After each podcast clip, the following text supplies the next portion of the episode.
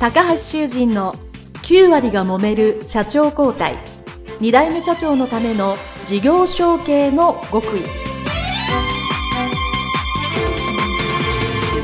この番組は2代目社長専門経営コンサルタント高橋修人が経営に悩んでいる2代目社長やこれから社長になる後継者に向けて経営力を伸ばし会社を引っ張れるリーダーシップを身につけるための番組です。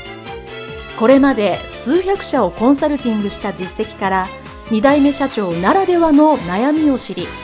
その解決のための独自理論によって2代目社長もまた従業員も幸せに仕事ができることを目指した内容です。皆さんこんにちは。事業承継コンサルタントの高橋修人です。本日は成功株式会社古谷社長のインタビュー後編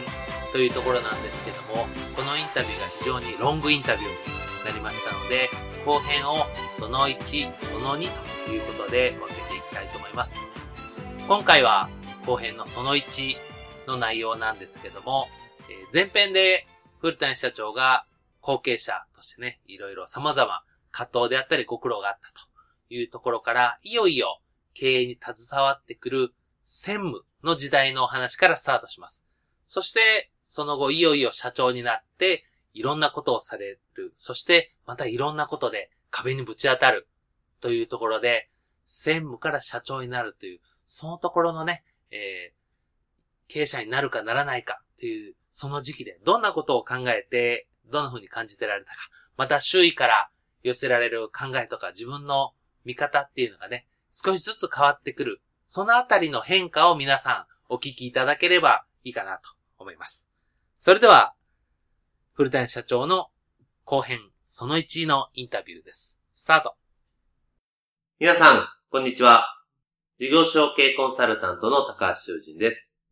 本日は、成功株式会社代表取締役社長、古谷義彦様のオフィスに伺ってのインタビュー後半でございます。えー、古谷社長よろしくお願いします。よろしくお願いします。えー、前半ではですね、えー、こちらですね、あの、成功株式会社に古谷社長が戻ってくる。はい、で、持ってこられてから、出られて、はい、まあ、様々なご苦労があっ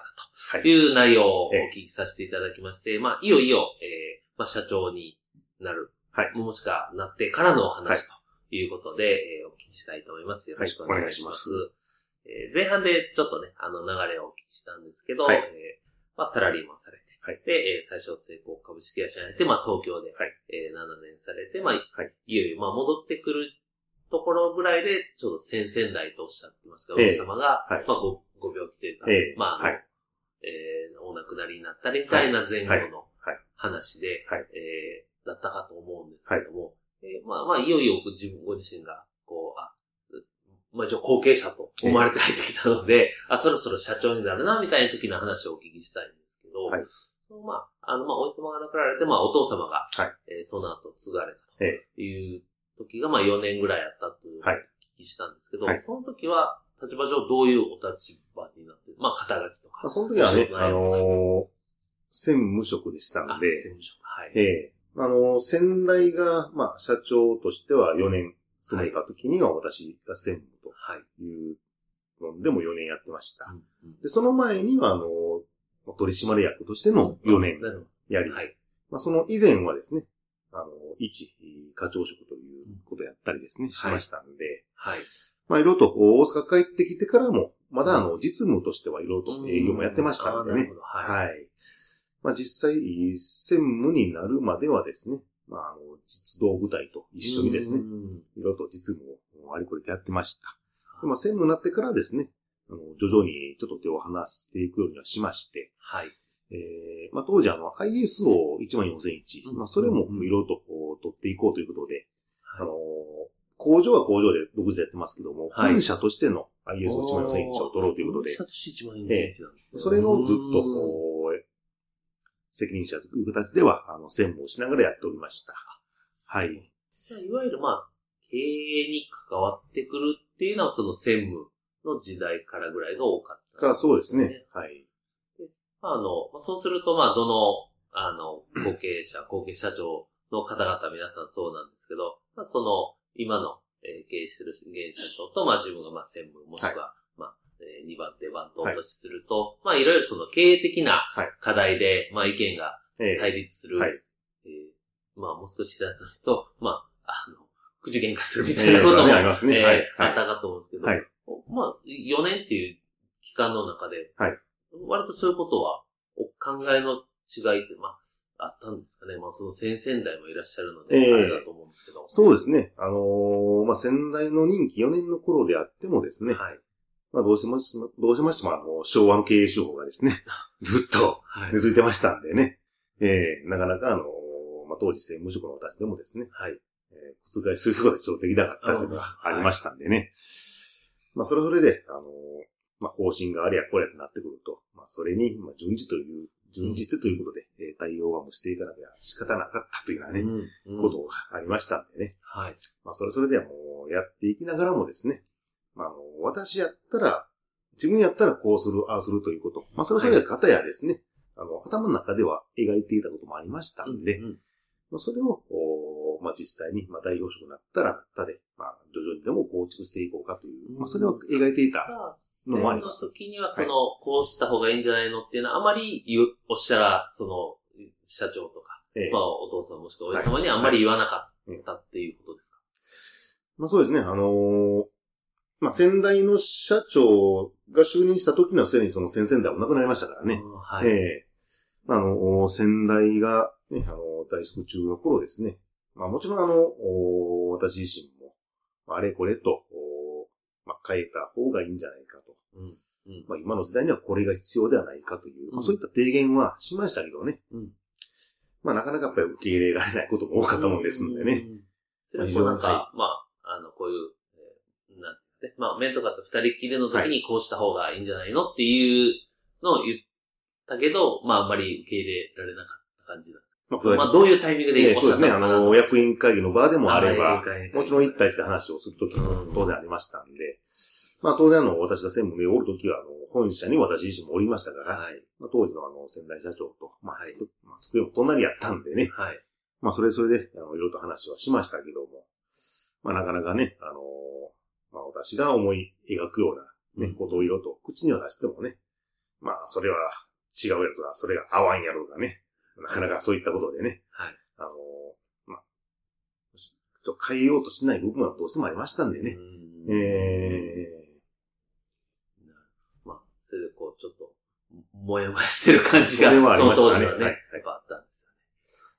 よね。で、まあ、まあ、えー、先代社長、お父様がまあ4年やられて、はいはい、じゃあいざ、古谷社長が社長になるという。まあ、それなんかその、社長になるタイミングで、もともとその4年っていうのが決まってたのか、中のタイミングで。特にも決まってたわけないですけどもね。はい。まあ、あの、先代もですね、あの、もう4年住めた後は会長するわってね。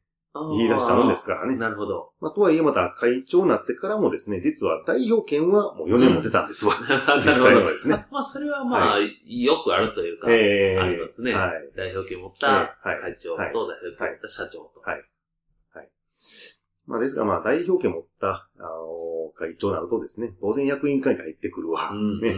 まあ、通常の経営会も入ってくるわ、と。なりますんでね。まあ、結局、まあ、幹部社員も、みんなやっぱり会長の顔色を見ながら話するという、まあ、そういう会議の風になってしまっていたのがありましたんでね。どうしてもね、えー、そう、最初のうちはそうなりますよね。はい。ええー、まあ、それで、えー、4年経って、あの、会長自身も代表権取ってですね、うんうん、まあ、あの、取締役の中の太郎の会長ということで、うんうん、もう実際にはもう実務何もしないし、はい、会議も入ってこないと。うん。会社来て、まあ、新聞読むだけと いうようなね、まあ、新聞取り上げをですね、はい、まあ、それを、まあ、見るだけということになったんですけども、ただやはりあの、売り上げについてはですね、かなりあの細かく見るところあるもんですからね、まあ、営業所によって、はい、売り上げよしわしありますから、はい、まあ、悪いところのですね、やはり、もう目がいって、はい。まあ、これまたね、あの、直接そこの営業所長に電話してですね、何そうやねことをやっぱ言うもんですからね。これがまたね、私からすると、まあ、勝手にせんといてんかと、まあ、思ったもありますけどね。はい。なるほど。えー、はい。まあ、えー、社長になられて、えー、まあ最初はね、代表権の会長もいらっしゃるということなんですけど、まあ、えー、まあ当然この社長になられ、あ、こうした方がいいな、ああした方がいいな、と考えたということなんですけど、はい、実際その社長になられて、あの、いくつかやられたと思うんですけど、はい、あの、まあ、こういうのが一番良かったな、と、ご自身が思うことって、こう、会社の中では変えてみて良かったことって、はい。どんなことですか？え、あの、まずですね、あの、ちょうど社長就任して、その後にまたリーマンショックが来てしまったもんですんでね。まあ、そこはもうかなりね、あの、しんどい年を、もう迎えまして、丸2年以上ですね。まあ、もう、なかなかボーナスも出せない。ね、あの給料アップもですね、ビビたるものしかできなかったという、うん、まあそういった時代を、まあ、あったんですけども、はい。で、その後ですね、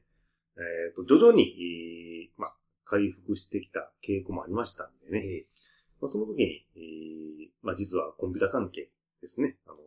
当時の先々代がですね、あのパソコンはもうね、やってましたけども、はい。まあいろいろとあの、通常のあの、機関業務じゃなくてですね、はい、あの、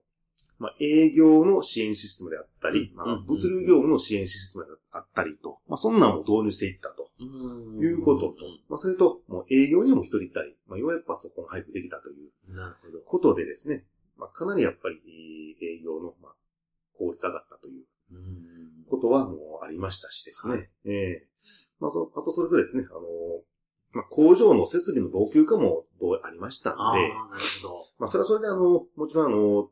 工場長が当時も、当時からもですね、えー、実際にはあの、こと細かいことをずっとやっていたんですけども。はい。で、あの、まあ、どうしましてもね、銀行から借り入れして、えー、たまたまあの、工場の隣のよその会社の土地がですね、売りに出されたものですから、それも買い取って、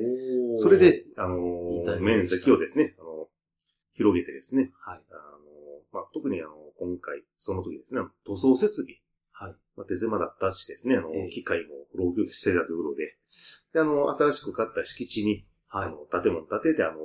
新しい塗装ロボットを入れて、まあ、それで、えー、うまく稼働し、を移管したと。はい。いうようなことやったんですけども、まあ、それも当然ね、あの、億単位の、ね、当然借り入れということでの、はい。その決断がね、やはり、あのー、やって、今は今で当然効率の良い生産できてますんでね。はい。まあ、それはそんで、あの、工場としても、もう本当に利益を出せるようになってきたと、いうようなことありましたし、まあ、それとかと、まあ、その分ですね、物流倉庫も手狭になってきましてですね。はい。あと、まあ、外にも借りるのもあるんですけどもですね。はい。また、あの、三重県のある三重工場ですね。こちらの敷地内にも倉庫増設工事もやったと。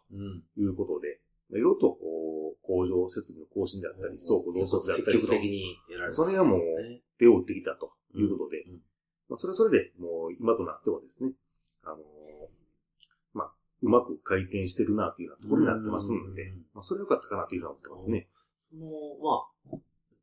ね、それ、でもこう、なかなかこう大きな投資をするときすごく決断だと思うんですけど、えー、まあ、まずその、まあ、マーケティングっていうか、その、販売面で言うと、その、敷地を開いて、その塗装のロボットを入れたと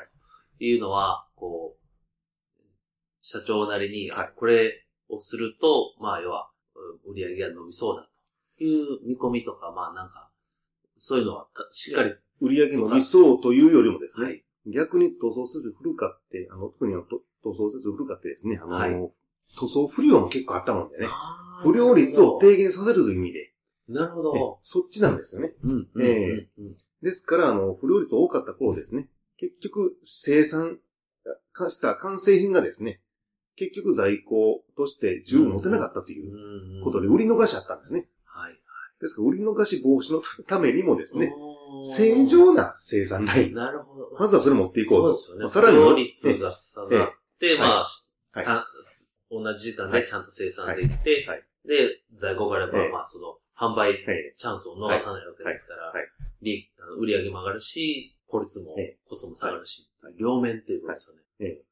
そうですから、その、まあ、そのリーマンショックをですね、それがまた市場回復するいうことはちょっとあまり考えてなくてですね。今のその、落ちた生産効率をですね、うん、正常にまずは戻すという、うん、そっから入りましたんでね。ええー、とはいえですよ、まあ、そのリーマンショック。はい。というとこで、えー、ここでね、後編その1は一旦、えー、切らしていただきたいと思います。えー、ちょうどね、これから積極的にやっていこうという時期ではあったんですけども、えー、それでもね、やっぱり経営者、もしくは先代がいることによって、なかなかね、そこがスムーズにいかなかったり、意見のね、対立があったり、いろいろご苦労が、えー、あったというふうに思います。そのあたりのね、えー、さらに詳しいとこは後編その2で、えー、お話を、えー、知っていただいておりますので、次回お聞きいただければなと思います。えー、そしてね、私がちょっとやっぱり気になったところ、っていうか、まあ、フルタイン社長さすがだなと思ったんですけども、リーマンショックで業績が落ちたと。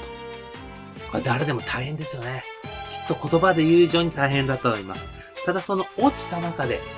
業績が今後上がるというよりか、この落ちたままでもやっていけるためにどうしようかということを考えて、じゃあ今のままではダメだから効率化するために積極投資をしようっていうところをね、決断されたところが、やっぱり素晴らしかったなと思います。はい。それではですね、え、成功株式会社古谷社長のインタビューその1、これで終わりたいと思います。その2続きますので、え、ご期待ください。それでは皆さんありがとうございました。